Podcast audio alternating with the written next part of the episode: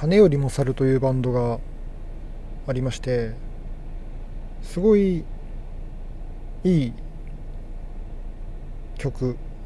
を出します。結構好きで Spotify でいくつかお気に入りがあってよく聴いています。まあ言うなればガールズバンドといえばガールズバンドなんですけども曲も歌詞もいいんですよね。でその中で「春」という曲があります「春」という曲があって多分に漏れずその「春」っていう曲も曲もいいし、まあ、歌詞もいいな、ま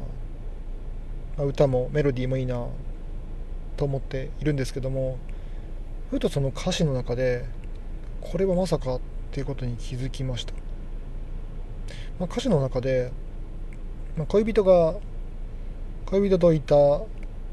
手をつないだ冬があるあって今は春なんだけれどもその冬の手をつないだ季節のことを思い出す。そんな感じの歌詞なんですね。で手をつないだ寒い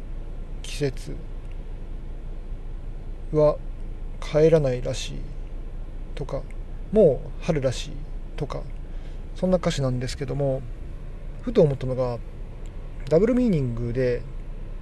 冬季節としての冬、まあ、冬寒いんだけれどもその別れた恋人と手をつないだ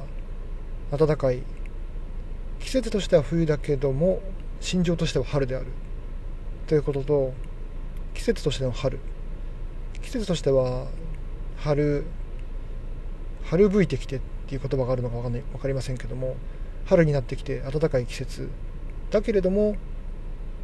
その付き合っていた恋人とは別れてしまって心情としては冬である。ということで冬である春と春であるけども冬っていうことの二面性まあ二律背反というかそんなところを入れ込んでいるこれはダブルミーニングなんじゃないかなと思ってめちゃくちゃすごいなと思いました。まあゆる言語学ラジオで言うとメタモンが暴走しているという風なメタ認知しすぎてわけわかんないとこに行ってるっていう解釈なのかもしれませんけども、まあ、多分結構いい詩を書くのでそれも含めて書いてるんじゃないかなとも思わせられるバンドですね。ということで今回は金より勝の「春」という曲の歌詞について春は冬であって冬は春であるのかなという話をしました。それではまた。